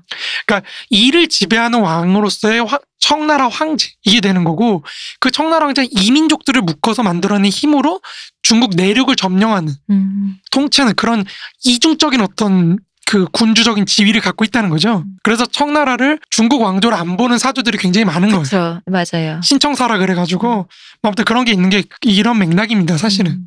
너무 멀리 왔네요. 이게 여담으로 조금 더 다 얘기. 갈만한 곳이었어요. 네 맞아요. 그 아무튼 그 여담을 조금 얘기하면 나중에 그래서 그 영국 애들이 왔을 때. 네. 그 영국 애들 쳐들 이제 쳐들어온 거는 이거 수교를 하자고 했을 때 청나라가 거절하는 가장 큰 이유가 니네가 절을 안 한다 이거예요. 아, 그쵸. 근데 절을 안 하면 내가 거느리고 있는 이민족들한테 굉장히 수치스러운 일이 된다는 거. 음. 음. 그 그걸로 거절해 버리거든요. 그러니까 영국 뭔데 그러면서 주먹 한 방에 후두둑으로 백년의 치욕으로 가는 거죠. 그쵸. 인사 한번 하라 그랬더니 아구창을 맞고 진짜 진짜 슬프다. 말만 들어도 난 길 가다가 젊은이 인사 좀 하게 했더니 뭔데? 이러면서 바로 그냥 근데 음. 그 전에 사실 청나라가 이미 그 역시 청나라 백년교도나 이런 종교 집단이 또 난을 네. 일으켜서 음. 거기서 많이 소진이 됐어요. 그러니까 지금 집에 어른이 할아버지가 지금 딸 자식 저기 자식이랑 며느리는 지금 종교 그것 때문에 휴거 때문에 집 나가고 그러고 있는데 애 찾아 다니다가 젊은이 담배 피지 말고 인사 좀 하겠더니 넌 뭔데 하고 아버지 우리 아버지도 나한테 인사를 드렸는데. 그렇게 처맞고 절뚝거리며 집에 돌아오는 슬픈 노인의 뒷모습이 갑자기 생각나면서 그렇죠. 그래서 이 다민족적인 시스템을 지닌 청나라가 중국의 어떤 국민 국가로 변해가는 과정이 20세기의 역사라는 거죠. 네. 그 과정에서 사실 티베트나 뭐 지금의 위구르나 몽골인, 내몽골이나 이런 족들이 식민지화가 되는 거고 음. 사실 조선도 식민지가 될 뻔했죠. 우리가 뒤에서 다루겠지만 네. 오늘 아마 그 거기서 이제 조선이 탈출을 한 거죠. 운 좋게 탈출했다고 해야 될지 아니면 그 슬프다고 해야 될지 모르겠는데 거기서 일본이 뺏어간 거죠. 그쵸. 음. 조선을 뺏어간 거죠. 이제 아무튼 슬픈 얘기입니다만 뭐 탈출할 공간이 없네요. 오도 가도 못하는. 어디 가도 뭐 이쪽 식민지냐 저쪽 식민지냐 뭐 네. 이런 문제인데 아무튼 돌아가자면 몽골 제국이 망한 건 아니에요. 이렇게 네. 아직 음. 북쪽에 있습니다. 그러다 보니까 단지 내륙에 대한 중국 내륙에 대한 어떤 통제력 정도만 좀 잃어버린 거죠. 음. 그러니까 북원이라 그래서 여전히 북쪽에 가서 잘 살고 있고요. 북원. 네, 북원이 라 그래가지고 잘 살고 있고 계속해서 새로 유지하고 있어요. 그리고 음. 심지어 쳐들어와요. 네네. 그리고 뭐 이제 나중에 명나라 황제로 사라졌고 막 그러기도 하거든요. 음. 이게 소위 말하는 명나라에서 그 유명했던 북로남외라는 겁니다. 음. 어 여기서 외는 뭘까요? 외구. 왜? 맞습니다. 네. 외구죠. 북쪽엔 오랑캐, 남쪽엔 외구. 맞습니다. 외구는 왜 나올까요, 갑자기? 왜? 아, 뭐야, 네, 당황했네. 왜? 왜 나올까요? 왜 나오는 거야? 왜? 그게 왜 이렇게 얘들은 그때 그렇게 노략질을 했대요. 어. 어, 나, 이 조금 더 거슬러 가자면 좀 뒤에서 할 얘기긴 한데 그 남성이 망하고 나서 아까 중국은 뭘 쓴다 그랬죠? 은이요. 은. 네. 은 말고. 사람. 동전을 쓴다. 동전을 쓴다 아 그랬죠. 동전. 구리. 네. 동전을 쓰잖아요. 네. 근데 남성이 많으니까 동전이 필요가 없어지는 거예요. 음. 이 동전들이 대규모로 일본으로 유입이 돼요. 네. 그러면서 일본 사회가 초전 박살나기 시작합니다. 거기가. 갑자기 화폐가 엄청 늘어나고 시장 경제가 발달하기 시작하는 거예요. 음. 또 여기도 막부가 유지하고 있었는데 네. 갑자기 시장 경제가 막 늘어나니까 박살나기 시작해요. 음. 음. 그럼 노략질을 막 하기 시작하고 거기다 또 몽골이 또 일본 쳐들어간다고 고려하고 손잡고 막 쳐들어갔어요. 음. 그랬더니 이거 막는다고 또 전국에 있는 무사들이요 집결하라 그래가지고 다 가서 막았는데 돌아왔더니 주인이 바뀌었네 땅 주인이 음. 이러면서 약간 여기서 낭인이 돼요. 그렇죠 대혼란이 일어나기 시작합니다 이쪽 일본 쪽에서도 그래서 이 당시에 일본으로부터 대규모의 왜구들이 막 나타나기 시작하는 거예요. 음. 이 왜구들이 먹을 게 없으니까 중국으로 노략질 떠나고 그 가는 김에 고려도 이러면서 그렇죠. 고려로 쳐들어오고 어, 중간에 있으니까. 그렇죠. 그 거의 이런 거 바람을 이렇게 해가지고 어, 오늘 바람은 이쪽으로 보니까 고려로 가자 이러고 고려로 가고 이쪽으로 가면 남부로 가자 그래서 남부로 점지해 주시는 대로 그러니까 그런 가는군요. 거죠. 그러니까 그러면서 이제 이 왜구들이 막 하는데 이 왜구가 그렇게 나쁜 건 아니에요. 왜냐면은 그러니까 아, 나쁜 거죠. 나쁜 거긴 나쁜 건데 중국인들 입장에서는 고민을 하기 시작. 생각해 보니까 아까 명나라가 무역이나 이런 거 못하게 한다 그랬잖아요. 네. 그러다 보니까 이 얘네가 고민은 쟤네를 갖고 장사를 하면 어떡할까? 노략질만 할 게 아니라 어, 장사를 같이 한번 해보자. 어. 그러면서 이 중국 남부 사람들이 무역에 막 밀무역이나 이런 걸 뛰어들기 시작합니다, 같이. 음, 음. 저기 잠깐 노략질은 그만 내 말 좀 들어보게 하는 거예요. 우리가 외고라고 하면 일본이라 생각하지만 네. 중국인이 더 많아요. 옛날에 근데 신라 때도 신라 외고도 있었다고 했으니까요. 맞아요. 그러니까 어. 그런 식으로 이제 진출을 하는 거거든요. 음. 저희가 이 외라는 말 때문에 다 일본이라고 생각하지만 실제로는 그렇지 않다고 맞아요. 하니까 네. 네, 그러다 보니까 이제 왜고가 막 들끓으니까 명나라 골치가 아파지기 음. 시작하는 겁니다. 근데 아무튼 이 명이 어쨌든 가장 직접적으로 위협이 되는 거는 몽골이죠. 역시 한번 쓸어 쓸렸던 그쵸. 경험이 있기 때문에 그러다 보니까 명이 이제 북의 그 몽골족들을 견제하기 위해서 수도를 일단 최전선으로 가져갑니다. 음. 참 이런 거면 대단하지 않나요? 그러니까 수도가 최전선. 우리가 가장 본격. 앞장서서 어, 본격으로 하겠다는. 그렇죠. 그러니까 이제 수도를 북- 최전선이 북경으로 옮기는 거예요. 근데 북경은 사실 내륙이죠. 확실히 내륙이죠. 네, 너무 내륙이죠. 어, 너무 내륙이죠. 사실 무역 중심으로 하긴 좀 심각한 곳이고 아무튼 그렇다니까 북의 유목 집단과 투쟁을 하다 보니까 해양 진출보다는 이제 내륙 지향적인 국가가 될 수밖에 없었다는 거죠. 음. 근데 북경이 또 몽골의 수도였잖아요. 보란 듯이 간 거 아닐까요? 아 그거는 불태워버렸습니다. 어. 그러니까 원래 대도 그러니까 대도가 북경 지역은 맞는데요. 네. 조금 달라요. 어. 그러니까 원, 명나라가 점령을 하면서 박살내 버려요. 음. 그리고 이제 여기 또 여담인데, 그러니까 몽골 제국의 수도는 대도라는 거는 이제 대도라고 하는데 수도가 여러 개예요. 음. 그러니까 유목민 지역을 유- 그러니까 유목민 세계의 지배자로서 통치하는 수도가 있고 음. 이제 중국인들 내륙을 지배하는 황제로서 지배하는 수도가 또 있는 거예요. 음. 그러니까 이런 식으로 이원화돼 있는 건데, 음. 그러니까 뭐 그런 건 이제 좀 여담이고. 아무튼 돌아가자면 이제 김호동 교수의 연구에 의하면 사실 중국만 이렇게 내륙 지향적으로 바뀌는 게 아니라 그 몽골 제국이 점령했던 수많은 지역들이 다 그렇게 된다는 거예요. 음. 그러니까 무슨 말이냐면 티모르 제국 멸망 이후에 오스만 제국이나 이런 것도 이제 몽골계 유목민 집단이 점령하고 있는 페르시아나 뭐 이런 국- 지원국가들하고 100년 걸쳐서 싸워요. 진짜 음. 피 터지게 싸웁니다. 패권을 두고 그리고 저기 뭐 인도 쪽에 무굴 제국 사실 네. 몽골 제국 후예거든요. 얘네도 무굴이란 이름 자체가 맞습니다. 네. 그 얘네도 또, 또 주변에 유목민들하고 또 치고 막느라고 막 해양으로 못 내려가고 신경 쓸 틈이 없네요. 그렇죠. 계속해서 그러는 거예요. 음. 중앙아시아도 뭐 말할 것도 거긴 음. 유목민 천지니까요. 음. 그러다 보니까 몽골 제국이 지배하고 있던 여러 지역에서는 이제 몽골 제국 붕괴 이후에 몽골계 혹은 그와 그 밑에 있었던 어떤 유목민들 집단들과의 어떤 끊임없는 전쟁 속에서 내륙 지향적인 사회로 점점 변모해 갔다는 거죠. 음. 그러니까 그런 걸로 변모를 못 시키면 자기네 버티지 못하는 거예요. 그렇죠. 이런 유목민을 상대할 틈이 없었던 이제 유럽이나 일본은 해양 지향적으로 막 하는 거죠. 우리 남들 힘들 때 꿀빨을 가는 그렇죠. 약간. 꿀빨로 하죠. 상품을 찾아서 중국으로. 어, 그렇죠. 주워 먹는 지금 이런 상황. 그렇죠. 그러니까 김원동 교수는 그런 면에서 사실 몽골 제국이 그 이후에 역사에 끼친 영향이 굉장히 크다고 그렇네요. 이제 지적을 하십니다. 그러니까 명이 이처럼 이제 유목민족하고 전쟁을 하잖아요. 네. 그럼 전쟁을 하면 사실 북쪽에 물자가 없어요. 근데 전쟁에는 비용이 듭니다. 네. 그럼 물자를 어떻게 조절하냐면은 남부가 사실 중국은 남부가 이미 굉장히 비옥하잖아요. 비옥한 땅이잖아요. 남부로부터 세금을 은으로 걷어요. 음. 은으로 쫙 빨아들어서 걷어가지고 그 북쪽에서 뿌리는 거예요. 물자를 막 사고 그러는 거예요. 음. 그 얘네한테 이 금료를 막 나눠줘요. 음. 군인들한테. 너네 은을 받아. 그러면 군인들이 또 그- 이거 먹으라는 건가? 이럴 수는 없잖아요. 그렇죠. 이걸 또, 또 바꿔야죠. 삽니다. 그렇죠. 네. 삽니다. 그러면 당연하게도 남부에서 뭐가 필요하죠? 무슨 돈이 필요하죠. 돈이 필요하죠. 네. 은이 필요한 거예요. 네. 왜냐면 정부가 끌어가니까. 네네. 은을 구하기 위해서 중국 농민들이 난리가 납니다. 음. 근데 아까 뭐라 그랬죠? 옆에서 은광이 터진 나라가 하나 있었죠. 일본이 네. 있잖아요. 그렇죠. 그 동남아를 통해서 약간 허연 것들이 올라왔죠. 음. 백인들이 올라왔죠. 음. 네네. 이 백인들이 스- 남아메리카에서 최고란 그 멕시코 은이나 뭐 이런 것들을 유럽을 거쳐서 이제 들고 오는 거예요. 음. 그래서 전 세계의 은이 중국으로 쏠리기 시작합니다. 음. 음. 그러면 중국 애들은 거기다 상품을 팔고 은을 해서 정부에 세금을 내면은 정부는 그 은들을 모아가지고 북경 쪽에서 막 풀어요. 음. 음. 그러면 이 북경 쪽에서 풀리는 또 은을 갖고 또 마피아들이 생기기 시작하는 거죠. 음. 저 은을 누가 가질 것이냐. 음. 그래서 누가 중국 정부하고 명나라하고 무역을 할 것인가를 두고 난리가 난 지역이 하나 생깁니다. 그게 만주입니다. 음. 만주 여진족들입니다. 이 만지 마, 만지래. 만주 그 여진족들 사이에서 치열하게 그냥 아주 그냥 난리가 나요. 음. 패권 다툼이 그냥 내가 명나라하고 무역할까 음. 말면서 나야. 어 이거 선 하나 잡으면 우리 부족이 먹고 사는 거예요. 어. 그러니까 이제 얼마나 피 터지는 마피아들 간의 전쟁이 터지겠어. 이게 사실 마피아들끼리의 전쟁이 무섭거든요.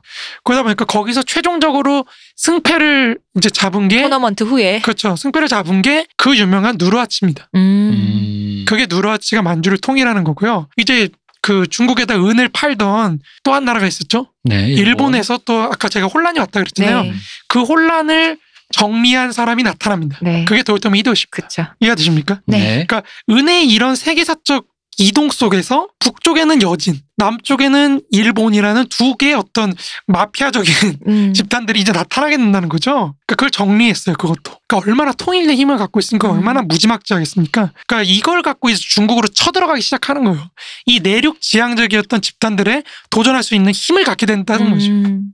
그래서 16세기가 중요하다는 거예요. 재밌지 않습니까? 음, 재밌습니다. 그러니까 내륙 지향적인 동북아 동북아시아, 서남아시아 지역이 이제 해양 지향적인 유럽, 동남아, 일본이 이제 거기 도전하기 시작하는 음. 거죠. 이제 매칭이 이뤄지는군요. 그렇죠. 이제 매칭이 이루어지니까 조선이 중요해지는 거예요. 두둥. 두둥.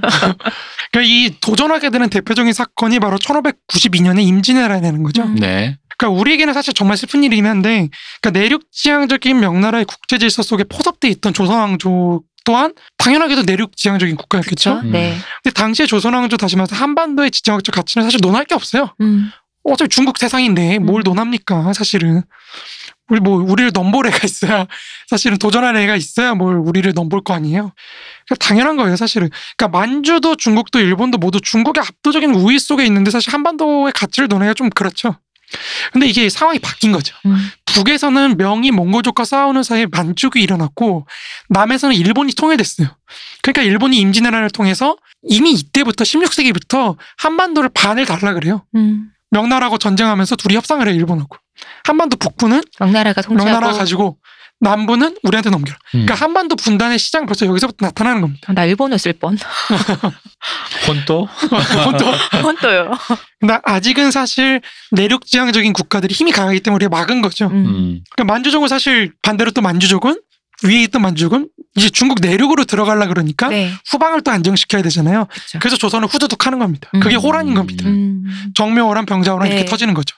그렇게 정미가 후두닥 되고 나니까 이제 중국 저쪽으로 들어가는 거고 아까 말했듯이 그렇게 중국을 점령하는 과정에서 점점 그 저쪽 티베트까지 영토를 확장해가는 그런 네. 영역이 되는 거죠. 그 이거를 모르고 우리가 예전에 우리 한번 얘기했지 임진왜란을 그냥 일본의 침략으로만 이해하고 있다가 이 얘기를 들었을 때 되게 신선한 충격이 있었어요. 음. 그 왜냐면 왜 그랬냐면 어 생각해 보니 일본이 왜 침략했는지를 들어본 적이 없는 거야. 맞습니다. 그게 중요한 거. 보통은 그렇게 얘기하는 게 도요토미 토요시가 그 통일하고 난 다음에 근데 음. 통일은 했지만 아직 그 안에 있는 장수들의 그런 끓는 거를 어떻게 할까 음. 하다가 돌렸다. 어, 조선 쪽으로 돌려서 이쪽으로 그럼 조선을 치자라고 했다. 그러니까 그 얘기 뭐 이렇게 얘기를 그거 하잖아요. 같잖아. 애가 혈기왕성 싸움박질을 하니 운동이나 시켜봅시다. 어, 그쵸.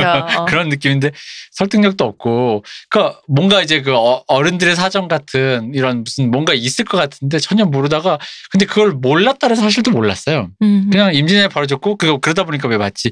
일본인은 야욕이 있어서 항상 그렇죠. 항상 이런 식으로 넘보다가 해양 국가라서 늘 대륙을 다 어, 탐낸다. 그치, 탐낸다. 음. 탐내기 때문에 이때도 그랬고 그 이후에도 이제 만주에 가기 위해서 우리나라를 또 이렇게 했고 뭐 일제 시대 때도 그랬고 뭐 이- 이런 식으로 하는데 막상 생각해 보면 딱히 이유가 안 돼요. 그 왜가 없는 거야. 왜가 왜? 왜고라서 왜구니까 왜가 있었겠지. 이미 왜가 있잖아. 아 이거 어떻게 이거 왜밖에 생각 안 날 것 같아 강의. 왜? 근데 바로 여기서 이 은의 이동과 이 여기서부터 생각하는 이 모든 흐름들 있잖아요. 경제의 부흥과 시장 이것들을 들으니까 그때서야 느낌이 오는 거야. 내가 나는 그동안 왜라는 거를 전혀 그러니까 내가 왜가 있었다는 것 자체도 질문을 하지 않았었구나. 맞습니다. 그냥 임진왜란이 일어났다. 일본 사람 나빠요. 근데 이 결국은 이게 또 필요에 우리 이제 전체적으로 그 문세님이 해주신 강의에 어떤 필요에 의해서 일어나는 모든 사건인 것처럼 이것도 이제 거기에 딱 들어맞는 예인 것 같아요. 맞습니다. 그러니까 일본이 조선을 침략하기 전에 맨 먼저 보내는 그 서한의 내용이 음. 딱 그거죠. 너네 옛날하고 우리가 같다고 생각하지 마라. 음. 우리 일본은 옛날하고 완전히 다른 국가다. 음. 우리 엄청나게 상공업 많이 발전시켰고 엄청나게 부유해졌고 엄청나게 강해졌다. 그 옛날에 그런 우리가 아니 통신사 그렇죠. 보내서 막 우리가 넙죽넙죽하던 그때가 아니다. 그때가 아니다. 그렇게 음. 되는 거죠. 크, 이렇게 내가 왕이었으면 편지 딱 한자 적어주세요. 왜? 아, 왜? 못하겠어요. 죄송해요. 한달 선조가- 만에 그만합시다. 왜. 그래? 한 달 만에 아니, 만나는데. 선조가 한석봉 불러서 야 너 글씨 써. 왜라고. 왜? 복사해요. 아, 뭐 얘기하려고 했는데 지금 까먹었어. 왜 때문에. 뭐 하나 설명해야지 하고 있었는데 지금 까먹었어. 아니 자꾸 설명하니까 물어보고 싶잖아. 왜? 조용해. 아무튼 이제 그런 식으로 이제 움직인다는 거죠. 근데 만주족도 사실은 중국에 들어가서는 이제 자꾸 생각나시나 봐 어떻게? 아, 왜 때문에 자꾸 이게 내가 몸 얘기 말이 헷갈리네요. 이게 어렵네. 그러니까 아무튼 청으로 바뀌기는 했지만, 그러니까 완전히 그 해양 지형적이라고 하는 게 좀 어려운 게 제가 그 이- 만주족 때문에 그런데 네. 만주족은 사실 이제 명나 중국을 장악하려다 보니까 좀 내륙 지향적으로 바뀌어요. 음. 음. 그 과정에서 그 과정에서 좀 바뀌는 게 있긴 한데 아무튼 아직까지는 그래도 그 내륙 지향적인 국가들을 완전히 몰아낼 수 있는 힘은 없던 거죠. 네. 중 주변 그 임진왜란에서 그쵸, 일본이 그쵸? 일본도 그렇고 명나라 명나라 청도 계속해서 주변에 있는 유목민들 제거하기 네. 바빴거든요. 음. 근데 우리가 정말 사실 고민해야 될 지점은 사실 이게 명나 일본이 뭐 그렇게 세졌다 그런 게 아니고 아 이거 얘기하려고 그랬다 여담인데요 일본이 당시에 쳐들어오게 된 그 배경 중에는 이제 일본이 다시 동남아에 많이 진출했거든요 네. 그 동남아에서 유럽 애들이 식민지를 세우는 걸 본 거예요 음. 그러니까 그랬다는 설도 있어요 음. 그러니까 유럽 애들이 동남아에 식민지를 세우는 걸 보고 일본 애들이 아 식민지라는 개념이 있구나 음. 우리 조선에 한번 해보자 그러니까 눈이 이랬다는 크게 뜨였겠네요. 네, 이랬다는 음, 얘기도, 있군요. 음. 그거 얘기하려는데 갑자기 왜 때문에 아 그러니까 왜라고 가면 설명 제가 남쪽에 갔더니 식민지라는 게 있더군요. 너님을 통해서 한번 해보려고 이렇게 오는 거지 왜 이렇게 그 되게 웃긴 게 일본이 그 나중에 이거 이거까지 얘기해야 되나 봐요. 일본이 나중에 조선을 식민지화 시켰을 때도 그렇게 하지만 임진 임진왜란 당시에도 조선에 와서 제일 먼저 한게 뭘까요? 고추를 준 거 아닙니까? 야, 고추야 고추는 그 전에도 있었다고 합니다. 뭐냐면은 토지를 정리하는 거예요. 아. 음. 토지 조사를. 음. 아, 임진왜란 때도 했어. 임진왜란 그 때도 전쟁 중에. 네네, 전쟁 중에도 자기네 식으로 해요. 어. 그러니까 자기네 시스템을 확, 그 이식하는 식으로 하는 거죠. 음. 아, 이분들은 그 조선 후계도 들어와서 토지 참 열심히 하시더니 그때도 또 음. 근데 일본이 사실 토지 조사 사업이나 이런 거를 굉장히 철저히 하는 축이긴 해요. 그러니까 음. 식민, 그러니까 제국주의 국가 중에서 특이해요. 음. 영국은 그렇게 안 해요. 일본적이네요. 영국 애들은 인도에 가서 그냥 대충 해요. 음. 그래서 아직 인도가 적, 적골이라 그러면 안 되는데, 남의 나라한테. 인도가 아직 그 좀 문제가 있는 게 그래서 그래요. 그런 거를 정리를 잘 안 해줬어요. 음. 근대화가 되는 시점에서 그 정확하게 탁탁탁 해주질 그렇죠. 않으니까. 그러니까 이집트에 가서도 이집트도 토, 지 하나의 주인이 여럿이었거든요. 네네. 그러니까 네. 이런 걸 중충적 소유라 그러는데 토지 소유를. 근데 우리 조선은 사실 옛날부터 토지에 대한 집착이 컸기 때문에 그래서 이런 것도 있고 부동산의 나라 아닙니까? 사실 중국의 영향을 받아서 그렇습니다. 근데 중국의 이런 성리학적인 시스템을 받다 보니까 토지에 대한 어떤 배타적 소유권이 많이 발달해 있던 시스템이기 때문에 일본이 정리 사업을 하기 굉장히 편했지만 음. 일본 자체도 굉장히 철저히 하는 게 있었어요. 음. 자기네들 자체도 철저히 했기 때문에 음. 근데 이제 인도의 세계 지배를 보면은 토지 정리 사업을 그렇게 철저하게 하지 않았던 거죠. 음. 그러다 보니까 기존의 정근대적 관계들이 좀 정리가 정리가 되고. 안 되고. 얽혀 있다 네. 보니까 근대화에서 계속 걸리는 거예요. 어. 근데 아무튼 우리가 근데 여기서 정말 고민할 지점이라고 한다면 사실은 조선왕조의 어떤 그러니까 당시도 그렇고 그 이후에도 그렇고 조선왕조의 지배 집단은 일본의 무덤이나 뭐 이런 거 계속 비판하긴 했어요. 음. 저런 쌍, 쌍것들이라고 해야 되나? 야만족들 이렇게 음. 하니까 아까 대표님이 말씀하셨다시피 정작 일본이 어떻게 조선왕조까지 오게 됐는지 음. 그리고 어떻게 저 조총을 들고 오게 됐는지 이 조총이 여기까지 오게 된 세계사적인 그 흐름이 무엇인지 그러니까 그 미개하다고 그렇게 깔봤던 나라가 어떻게 저렇게 아니 저런 기술을 할 수 있을 정도로 크게 성장했는지를 그렇죠. 그건 살펴보지 않았다는 그거는 거죠. 몰랐던 거예요. 사실 음. 그 탓할 수는 없는 거죠. 아 여기서 왜 다음에 하나 더 추가되는 거 어떻게가 있군요. 그렇죠. 육하 원칙 하세요. 음. 그러니까 우리도 사실 당시에 조선 왕조의 능력이 그렇다고 없는 게 아니에요. 왜냐면 네. 조총에 대해서 이미 알고 있었고 음. 조총의 위력이나 뭐 조총을 어떻게 활용해서 전술 전략을 짤 것인지도 음. 알고 있었고 심지어 전쟁 와중에 조총을 수입 대체해 버립니다. 음. 그러니까 그 정도 능력이 있었던 국가거든요. 그러니까 우리가 자체적으로 조총을 생 조총을 생산해서 심지어 나중에 19세기쯤 오면은 세계에서 가장 화승총을 잘 만드는 그렇죠. 가장 빠른 시간에 불 붙고 하지만 이제 그 너머로 안 거의 넘어 연말에 가까운. 그 이후로 안 넘어간다는 게 문제죠. 그러니까 아무튼 그렇게 조총을 생산할 수 있게 되죠. 조총 자체가 정작 어떠한 역사적 맥락 속에서 여기까지 오게 됐는지 음. 그것까지는 파악을 못했다는 거죠. 왠지 그쯤 되니까 또 환의 그 기운이 칼리신이 고프를 한문으로 풀어서 가리신이 뭐 이래가지고 그거 다 한국 거라며 우기는 사람 있을 것 같은 이러니까 이렇게 되는 겁니다. 네. 가리신이 고프 이래가지고 한문으로 쫙 써서 그러니까 이제 대체 저 일본 사회 어떠한 변화가 은혜 세계사적 이동에 의해서 일어나게 되었는지 이런 걸 파악하지 음. 못하니까 16세기에 일본이 조총을 들고 왔을 때는 막았을지 몰라도 19세기에 일본이 군함을 이끌고 왔을 때는 막지 못하고 식민지로 전락하게 됐다는 거죠. 네. 그러니까 지금의 우리가 한국이 뭐 지정학적 가치가 있는 거 아니냐 뭐 이런 식으로 얘기하는 건 사실 이런 면에서 별 의미가 없다는 거예요. 음.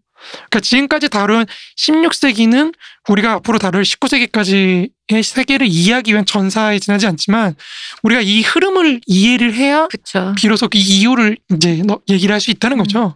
지정학적 가치라는 것도 그러니까 그러면은 좀 더 냉정하게 어, 냉정하게 봐야지 어디 서 있는지 우리가 똑바로 알아야지 그러면 이제 예전에는 이래서 됐구나도 알 수 있지만 앞으로는 그럼 어떻게 되겠구나를 보이는 거잖아요. 그렇죠. 음. 이게 결국 이전에 제가 방송에서 얘기했던 곰의 알박기가 딱히 효과적이지 않다라는 것을 문세님이 이렇게 한 시간 동안 공들여서 설명해 주셨다.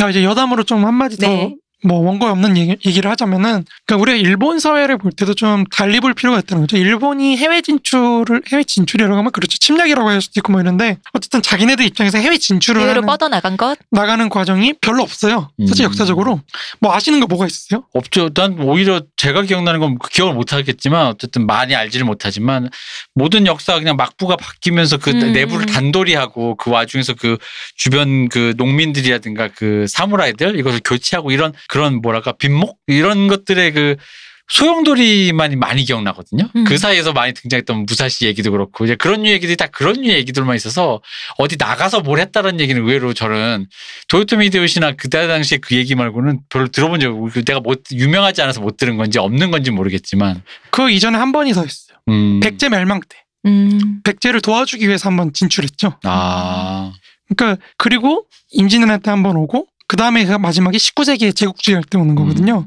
그러니까 정말 정말 크게 후려쳐서 얘기하지만 일본이 해외로 뻗어나가는 시기 딱 그 세 가지예요. 음. 정말 중요한 시기긴. 음. 근데 이 세 가지가 모두가 일본 내부의 엄청난 변화들과 연결돼 있다는 거예요. 음. 그러니까 백제를 구원하는 과정에서 어떤 변화가 생기냐면 일본이 율령 체제를 도입하기 시작해요. 음. 그러니까 중국식으로 국 사회를 바꾸기 시작하는 거예요. 음. 그러니까 일본의 고대 국가라는 시스템이 형성되기 시작하는 과정이거든요. 이 과정이 사실은 뭐 때문에 일어났느냐? 한반도의 통일 과정하고 이어집니다. 음. 그러니까 고구려하고 백제가 후두둑 당하면서 네. 중국은 당에서 송으로 변화하는 그러니까 중세가 끝나고 근세로 넘어가는 시기였고 중국은 한국은 고대 국가가 이제 완전히 정립하게 되는 그 시기였고 일본은 중국식 율령 체제를 받아들여서 다이카 개신도 하고 그리고 일본이랑 국호를 쓰고 네. 음. 이런 8세기 초반에 이런 식으로 넘어가는 그런 흐름이 한 번 있었던 거고요. 그러니까 그때 뻗어나가고 그다음에 쑥으로들고 음. 쭉 쑥으로들어 있다가 나중에 임진왜란 그때 터졌을 때 그러니까 음. 다시 막부 체제는 중세 근세로 넘어가는 시기에 네. 다시 한번 밖으로 나갔다가 음. 그 저지당하고 내부로 들어왔죠. 그 다음에 근대 국가로 바뀔 때 다시 한번 나가는 거예요. 음. 그리고 다시 쭈그러 들었죠. 지금. 음. 왜냐면 역사 얘기를 듣다 보면 이제 그 각 나라가 가장 많이 했던 류의 얘기들을 통해서 무슨 영웅담이든 뭐 음. 이야기거리들이 나오잖아요. 그런 거 보면 이제 중국은 이제 삼국지 같은 걸 보다 보면 그쵸. 이제 항상 나오는 테마가 중국은 역시 천하통일이잖아요. 그렇죠. 넓은 땅을 어떻게 관리할 거냐 걔네 음. 테마였다면 일본도 비슷한 느낌인데 그러니까 그 안에서 지지고 볶다 음. 그치 막부 통일. 라는 느낌. 근데 이제 이게 비슷한 섬나라나 섬의 근처에서 바닷가 쪽을 끼고 있었던 나라들, 뭐 스페인이나 영국, 영국 이런 유럽 얘기들 보다 보면 그쪽 사람들이 왜 배 타고 막 나가는 얘기들 무용담 음. 많잖은데 의외로 이게 없, 없는 거예요, 일본이. 그런 얘기가. 근데 그게 뭐 얘기가 원래 없었던 건지. 모르는 건지. 음, 모르는 건지 몰랐는데, 음, 그렇군요. 그러니까 그런 일본 체제 자체의 큰 변화를 배경으로 음.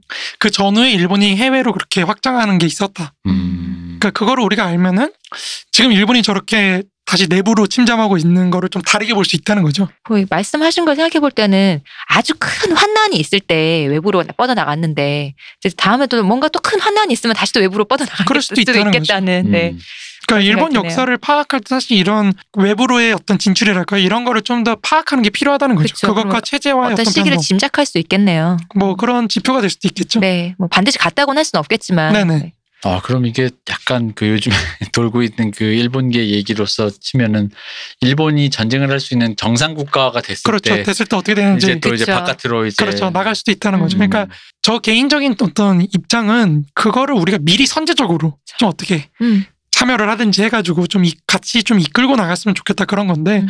어차피 정치적으로 우리가 뒤에서 다루겠지만 네. 정치적으로 한국이 가장 앞선 공화정 시스템이기 때문에 좀 그렇게 이끌고 나갔으면 좋겠다는 개인적인 바람을. 갖고 있어요. 네. 아, 그리고 왜냐면 그게 선제적으로 돼야 될 이유 중에 하나가 어쨌든 간에 이게 모순적인 게 그건 있지 않습니까? 그러니까 일본이 정상 국가화가 되어야 우리한테도 도움이 되는데 근데 그러려면 이 사람들이 전쟁도 할 수 있을 정도로 군대를 갖춘 정상 국가 돼야 된다는 건 또 우리 약간 트라우마상 그렇죠. 음, 트라우마를 위협이 되니까. 트라우마상 이제 모순 그러니까 그러다 보니까 도와주긴 해야 돼. 예를 들어 그런 거잖아요. 옆집 남자가 있어.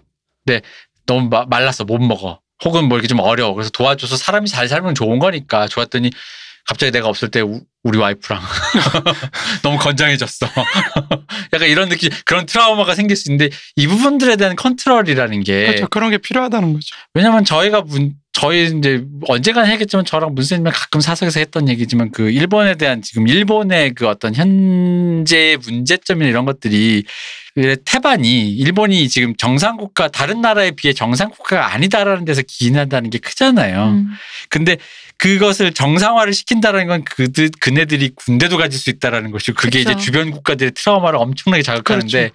문제는 그러면 그 트라우마를 자극하지 않기 위해서 군대를 못 가지게 하면 여전히 또 어떤 주- 다시 주변국에까지 영향을 미치고 있는 일본 사회 내부의 문제가 점점 커지고 있다라는 맞습니다. 굉장히 그런 모순적인 음. 상태에 지금 돌입해 있기 때문에 그러니까 일본이 지금 사실상 봉인돼 있는 건데 네. 그죠.